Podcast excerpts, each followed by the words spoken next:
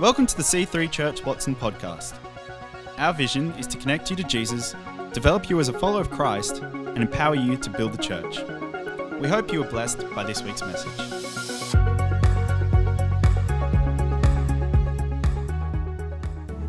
Morning, everyone. Got my electronic devices here. Take that, thank you, darling. Lovely assistant. Speaking of assistants, thank you very much, band. Loving the acoustic sound. Did a fantastic job. And uh, so you are welcome to go and have a seat. We replaced the whole drum kit with uh, one box that Rob is sitting on. It's fantastic. All right. It is a beautiful day. It's a great day to have a mask off up here. It's fantastic. Stupid masks. You know, uh, Omicron, what is it? 80 to 90% of people with Omicron have no symptoms. So we might have already all had it. It's good, isn't it? Keep the mask on anyway until we're officially allowed to do it. Hey, how will anyone, including you, know that you're a real Christian? How do you know you're a real Christian? How does anyone know you're a real Christian? Well, the answers are in the book of First John, and that's what we're looking at today. And there was a guy called Martin Luther in the 1500s, and in around uh, 15, 16, 17 there, he had this experience. He was a Catholic priest, a Catholic monk, sorry, in a monastery, and uh, he was there for six years. And all those six years, he spent time feeling guilty, guilt ridden. He found himself in a cell, asking for forgiveness, begging God for forgiveness. He felt so guilty for all the sin in his life. He couldn't get past his sins. His sins consumed him. He was so aware of his own faults and, and flaws. And uh, he thought going in there he could fix that. Despite all his efforts, he could never be perfect. And he said, these are his own words I was a good monk and, and kept the rules of the, my order so strictly that if I may say that if ever a monk could get to heaven by his monkery, it was me. If I had kept it on any longer, I would have killed myself with all the prayers, the vigils, the reading, the other work that I did. All the monks had made vows of chastity, so no sexual relations. They'd made vows of poverty, so don't own anything. Uh, they'd made vows of obedience, which means not just obeying God, but obeying their superior and doing whatever the superior said instantly. They had an interesting work, uh, interesting uh, life. Not Luther would spend up to six hours a day confessing his sins.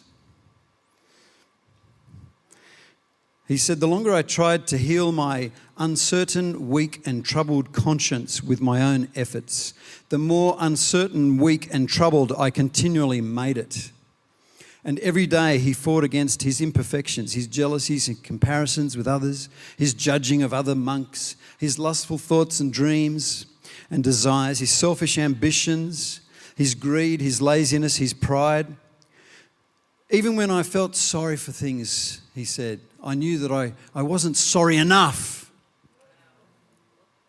So he'd have to confess that. His life was a mess. Was that all that his life was going to be from now on? One long guilt trip.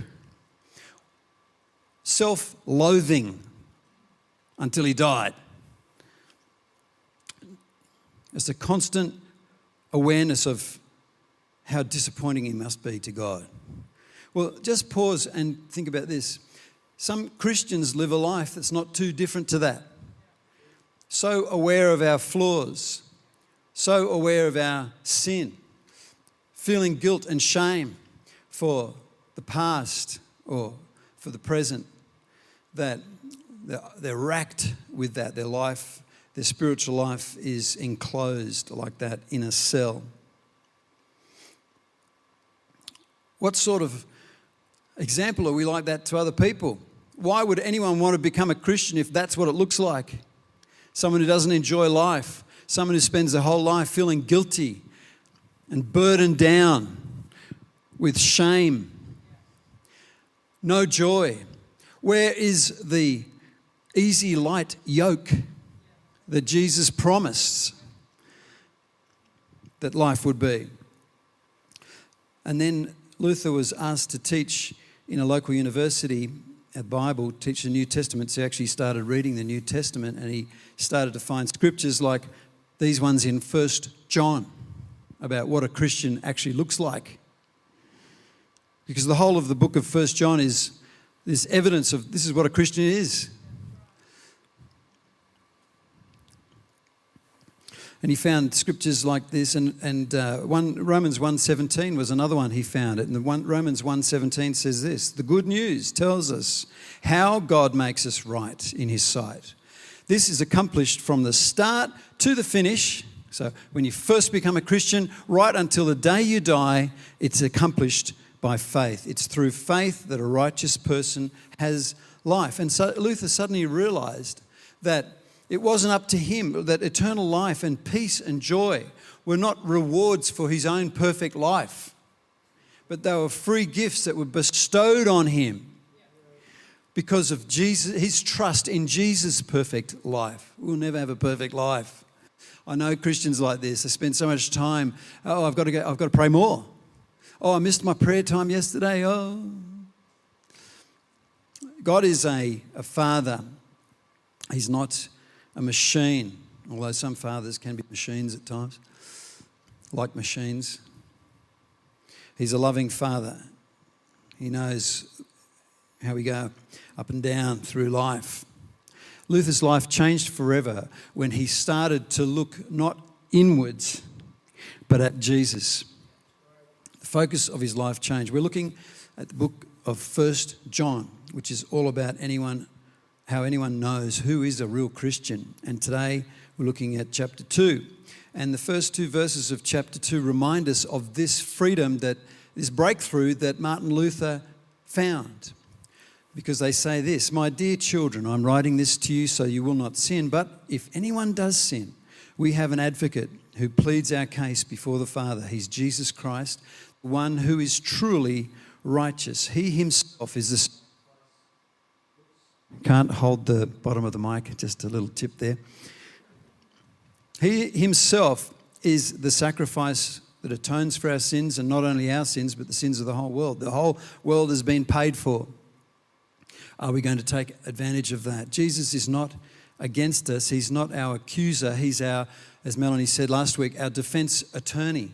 He's pleading with the judge on our behalf. And not only that, he's a defense attorney who said, I, will take the punishment that he deserves myself. And I've paid it all for him. And so Martin Luther became a different person, set free from all the guilt that he knew he was holding in his life. Having all that lifted off, now he was free to live a life of gratitude, a life of joy. It wasn't up to him. It's not up to you. It's not up to me. It's not up to me to fix my life. It's all been paid for by somebody else. And we still have flaws. We still have, we, we are not ever going to be 100% perfect. I mean, Jacqueline Jenkins gets pretty close, but she's about 99.2 climbing. Point three. Had a good week. We live a life of gratitude. And Martin Luther went on to birth the Lutheran church. And uh, it was the first of many Protestant churches that moved away from uh, us having to whip ourselves whenever we do anything wrong to us looking to Jesus and say, saying, I blown it again, please forgive me. Because it says in the first chapter of uh, 1 John, if anyone sins, we confess our sins, to God. He is faithful and just to forgive us our sins. And not only that, but cleanse us from all unrighteousness. And here in 1 John 2, verses 9 and 10, it says, If anyone claims I'm living in the light, but hates a fellow believer, that person is still living in darkness. It's not, we're never going to be sinless. But one evidence here is that We love other people. And that, that out of that gratitude, we find ourselves loving God, not fearing God. Yes, we have a, a, a reverence for Him. He's our maker, our creator. But we love Him because He's paid it all for us. And we are able to, we're set free to love other people. Anyone who loves a fellow believer, verse 10, is living in the light and does not cause others to stumble. And so we see the answer in this uh, first part of this message about how will people know that we're Christians? How will we know if we're Christians? Well, we'll know and they'll know because we're not guilt ridden, shame filled, sh- self absorbed, staring at our, our, what do you call that? Navel. I said anus. It'd be very difficult, difficult to do that. It's just being live streamed. Okay. Do we have a six second delay? No, we don't. Go straight out there. Good morning, everybody. Navel. We're not those sort of people who are worried about how bad we have been in the last five minutes. We're continually looking to Jesus. We're free, we're not bound up. We have peace, not worry. We love others, we don't judge them. We speak, we speak hopefully and purely, not sarcastically and cynically. We're full of love, not hate. All right, the second one. 1 John 2, verse 15 to 16 says this Do not love this world nor the things it offers you. For when you love the world, you do not have the love of the Father in you. For the world offers only craving for physical pleasure a craving for everything we see, and pride in our achievements and possessions. These three things are not from the Father, but are from the world. And this world is fading away along with everything that people crave. But anyone who does what pleases God will live forever. You know, the devil came to Jesus and tempted him with those three things. And they're the same three things the devil tempts us with. And they're the same three things the devil tempted Adam and Eve with. And they fell, and Jesus said no. Again, Jesus is the answer. What are those three things? The, the first one is a is pleasure, physical pleasure. Jesus was very hungry. It says after 40 days, he hungered. Hello. And the devil came and said, Well, if you're hungry, why don't you just have turn that into bread? And Jesus says, I'd rather have, I'd rather be hungry than have anything that you tell me to have. I'd rather be hungry. Whereas Eve had, and Adam had said, Well, yeah, I am. It says they desired it for food. The, the fruit that the devil said you can eat. Oh, that would taste good. Oh, wow, that's yummy. And that's the, the desire for physical pleasure. Does, it's the same temptation for us. That would feel really good. That would taste beautiful. That would make my body just feel tingly. That uh, sexual relationship. And it's not just things that we do like that, it's also we have a craving for laziness. We have a tendency to not do things rather than do things. We have a, a tendency to stand like this rather than stand like that because it takes a bit of effort to do that. We have a tendency to sit and watch the screen rather than get out and do the gardening or to go for that run or to go and visit someone who needs a visitor. But Jesus said, No, that craving for hunger is not as great as my craving to, to, to be close to God. And we can always replace a better craving for a lesser craving. He hungered for God more than he hungered for food. And the second craving after pleasure is pride. The devil said, You know, if you eat that, you're going to know the difference between good and evil. They, Ooh, that'd be good. We'd be like God. We would be awesome. And this, this desire to, to be like God and to make our own choices our own life has, has messed up the human race ever since and continues to today. The devil said, you know, you can, you can cast yourself off this building and you're, you're going to land and you're going to be fine because you know who you are. If you're really the Son of God, you could do that. And the devil was poking him in his pride. Are you really the Son of God? Are you going to do that? Because, and we can, we can be tempted by pride as well. I want to prove who I am. I want to be great. I want to be successful. I want that big achievement. I want that big thing. And Jesus said, No, I'm not going to do that. Because the craving for the things of this world didn't have him. And the third craving is a craving for possessions. The devil offered him every kingdom in the world. You can have Babylon. You can have the kingdom of, of East Asia. You can have all of Africa. You can have kingdoms of beautiful kingdoms of Europe and, and America, right through all ages. I give them all to you. All those ting, shiny, bright, sparkling things. All those gadgets and beautiful things that we crave. And those things that we want. Just if I had that thing, I know a guy at a church we went to in Sydney. He spent years and years of his life saving and battling and craving after a Ferrari, and then he got the Ferrari, and it was sitting in his garage. And it's one of the things that led him to Jesus because after a couple of days he thought, no, there's not much to that. It wasn't enough because possessions are never enough. And Jesus knew that all these cravings are never enough. And this verse says here, do not love the world nor the things it offers you. For when you love the world, you do not love the Father. You do not have the love of the Father in you. And we are going to constantly battle with those three temptations. And we find that as, as we love God with all our hearts and all our souls, that the power of those three cravings dissipates and falls down. Cain wanted to, to kill his brother. He had a craving, a physical craving, a power craving to, to kill his brother Abel. And God said to him in Genesis, way back in Genesis, He says, Sin is crouching at your door, but you must control it. And those three cravings are controlled by our love for God. The world only offers a craving for physical, physical pleasure, for everything we see, and for, for pride in our achievements and possessions. These are not from the Father. Okay, so the second thing that shows the world and ourselves that we are a Christian is when the craving for those things dissipates. And we, feel, we find that it's easier and easier to say, No, I don't need that to be happy. I don't need to be the boss to be happy. I don't need to be the first to be happy. I don't need everyone's respect and, and constant adulation to be happy.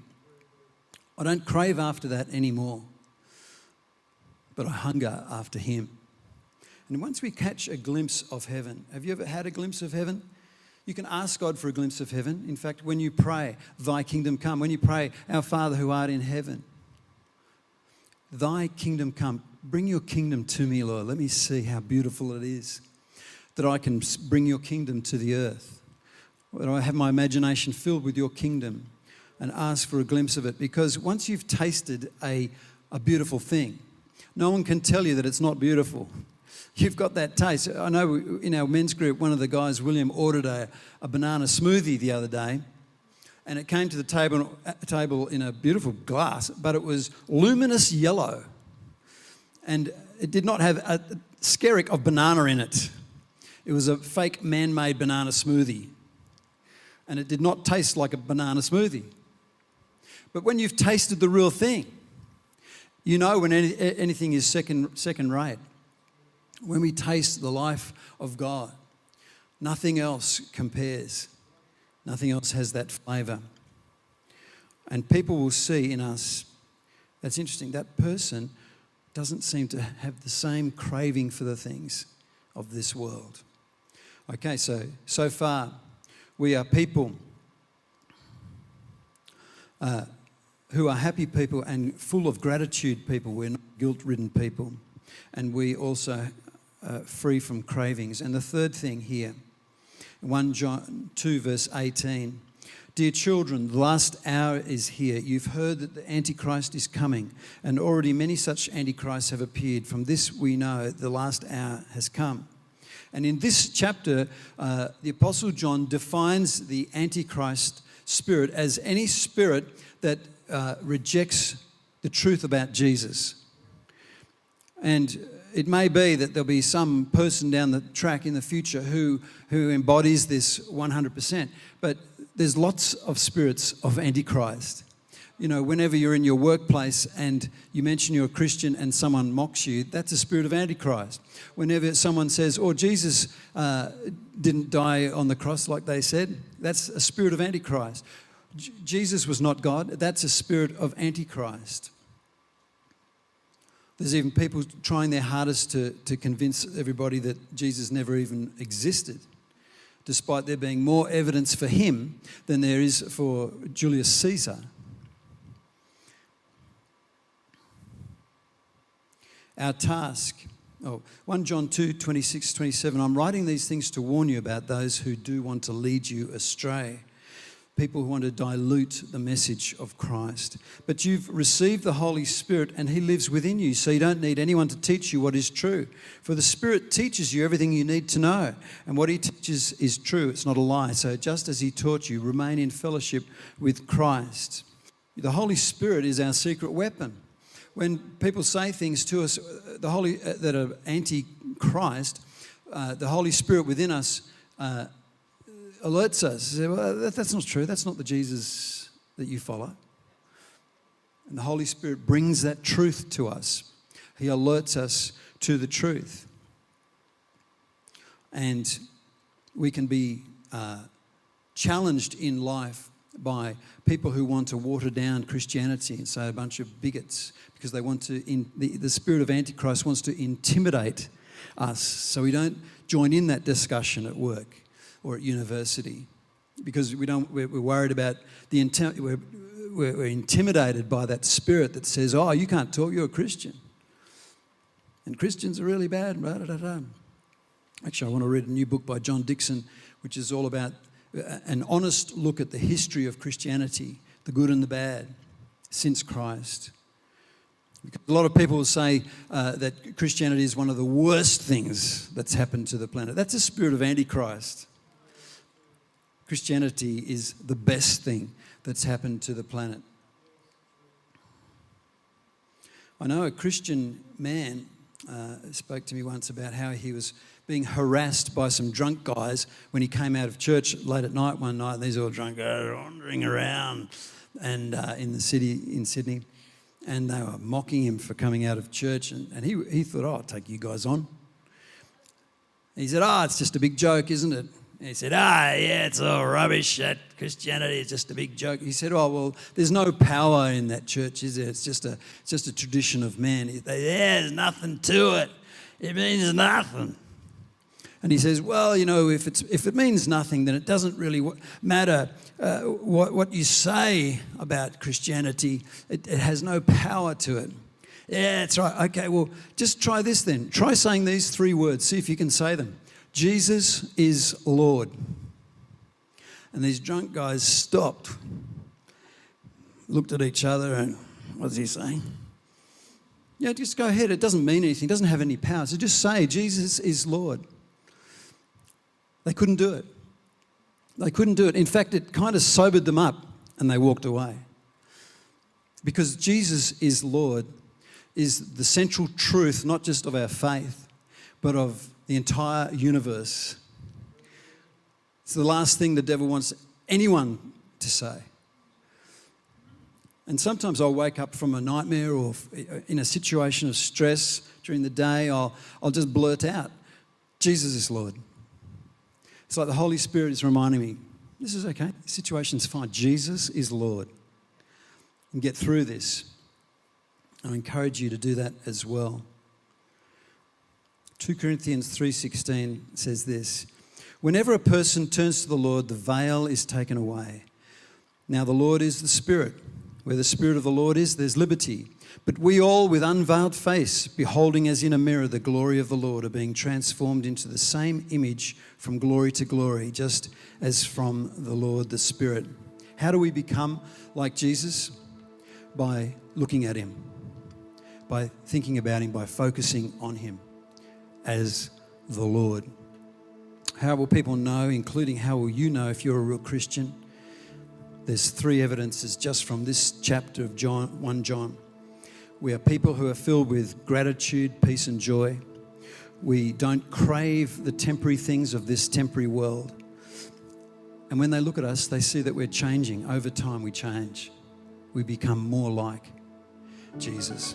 Thanks for listening. We hope to see you in church again this weekend. To find out more about our church, find us online at c3churchwatson.com.au.